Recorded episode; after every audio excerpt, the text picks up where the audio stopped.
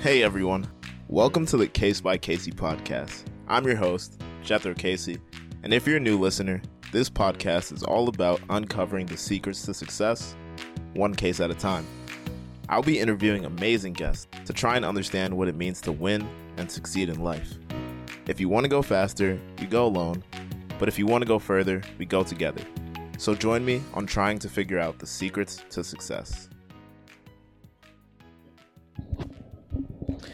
Hey, what's up, everyone? Back with another episode of Case by Casie.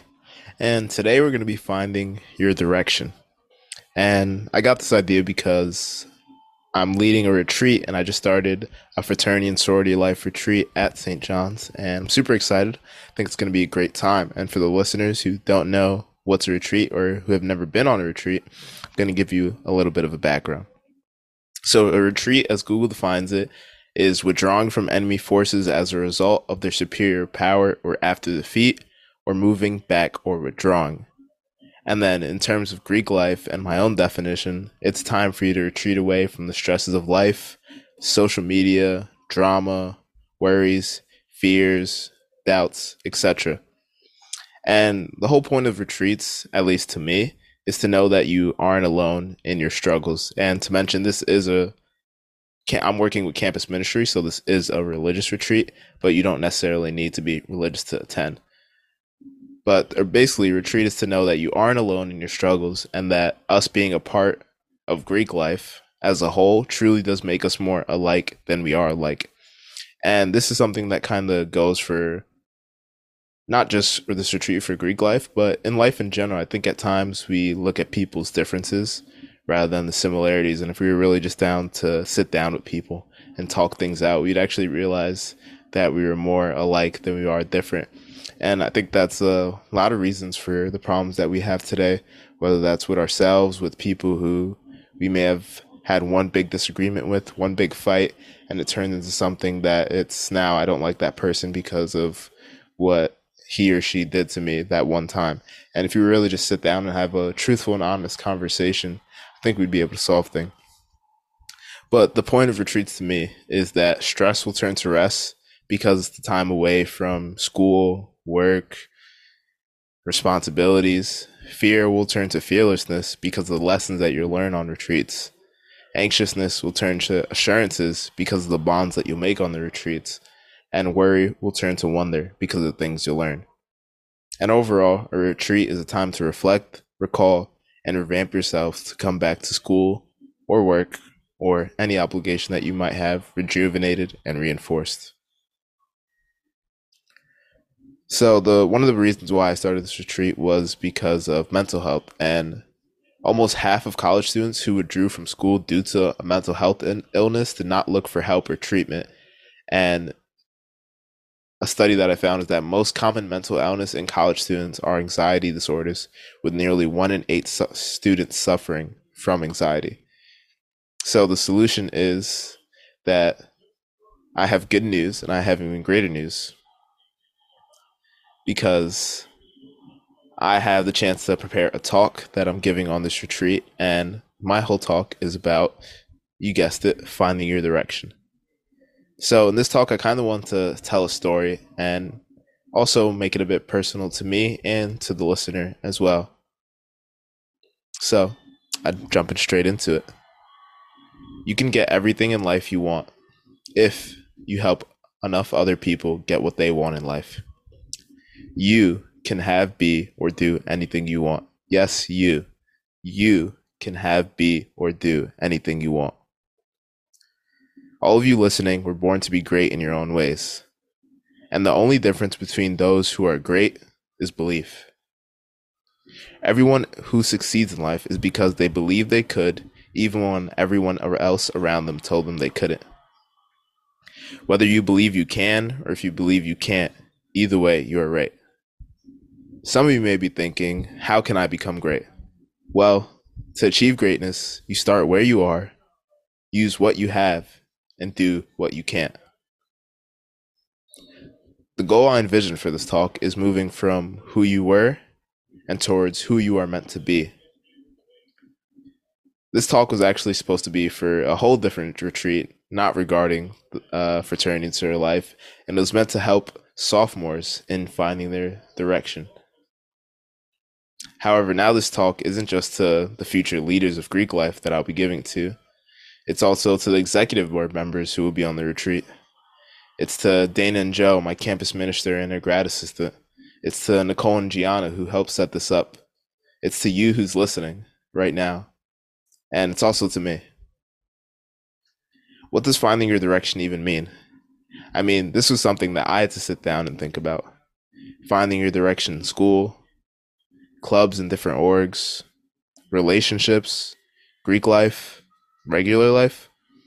Well, find means to come upon as if by accident, and direction means a straight line towards something.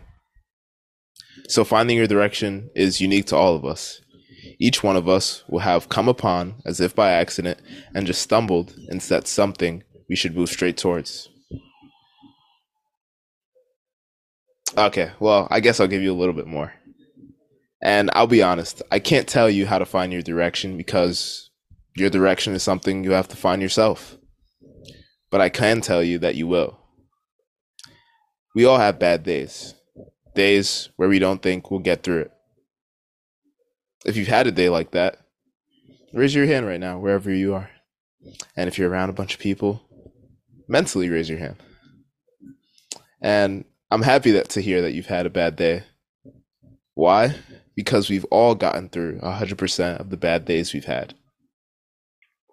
And well, since I can't tell you all your unique ways to find your direction, I'll tell a story instead. I want to tell you a story of a little boy who, in a fit of anger, shouted to his mother that he hated her.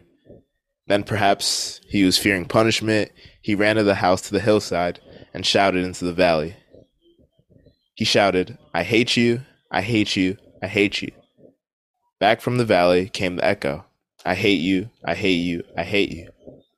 Somewhat scared, the little boy ran back into the house and told his mother there was a mean little boy in the valley saying he hated him. So his mother took him back to the hillside and told him to shout, I love you, I love you, I love you. The little boy did as his mother said, and this time he discovered there was a nice little boy in the valley saying, I love you, I love you, I love you. I tell the story because life is an echo. What you send out comes back. What you sow, you reap. What you give, you get. What you see in others exists in you. Regardless of who you are or what you do, if you are looking for how to find your direction, you should look for the good in every person and every situation because generosity is an amazing way to promote positivity. So, in the retreat, this is a spoiler if you're listening and you're going on this retreat you shouldn't even be listening to this episode. What do you think? But they're going to be doing an activity called landmines, which is basically there's going to be two people and they're going to be working together. One person is going to be blindfolded and going through an obstacle course, while the person behind the finish line is going to be telling them what directions to go through. So, right before this, we did the activity landmines, and you all had this voice telling you where to go left, right, straight, back, wait, don't go that way, turn around, keep going. Some of you trusted the voice, and while it was challenging, you completed the course. While some of you, because you couldn't see where you were going, didn't trust the voice despite hearing the directions. I believe that we all have that voice telling us where to go in life. But the question is, do we always listen to that voice? And I believe this because at times I feel like I don't know what to do. And I'm sure this is a feeling that everybody gets. But sometimes the thing that we need to do is exactly the thing that we don't want to do the most. So, for example, for me, that could be when I don't feel like opening up my book to study or reading that book that I know I'm supposed to read that I said I was going to finish by by next week or whatever commitment you make to yourself that you're putting off. Because when you procrastinate, you make no progress. So the question is, do we always listen to that voice? And the answer is no. But why? It's also because we lack belief belief in ourselves, belief in others, belief in that voice that you know is telling telling you exactly what you should do. While finding while finding your direction, you run into people who try to tear you down. Not because they don't necessarily like you, not because they don't believe you can even do what you want to do, but because they lack that belief in themselves. So when you're finding your direction, don't ever try to prove others wrong, just prove yourself right. And you prove yourself right by doing the small things today that will lead to amazing results tomorrow.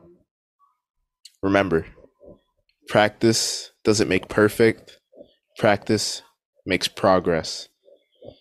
So, continue to improve, continue to take those little steps, step by step, and one day you'll just look up and you'll see how far you've come.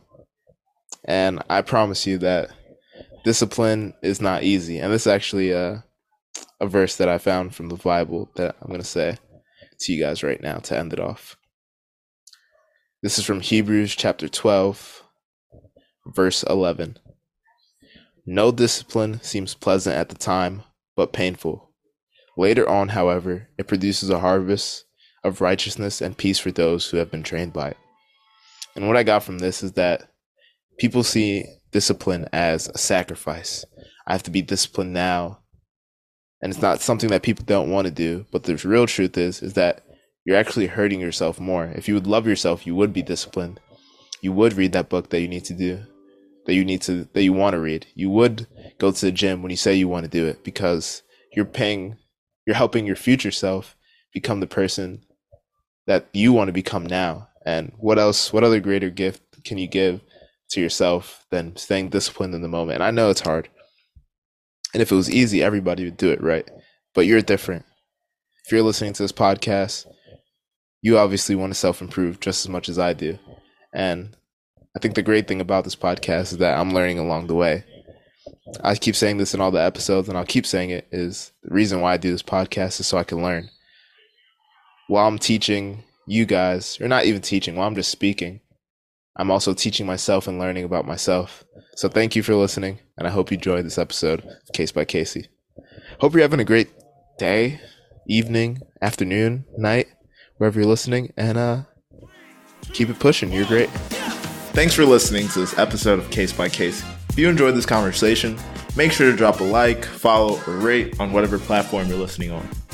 Proper preparation prevents poor performance. So if you want to help others prepare for the path to success, don't forget to share this episode on social media so we can reach success together.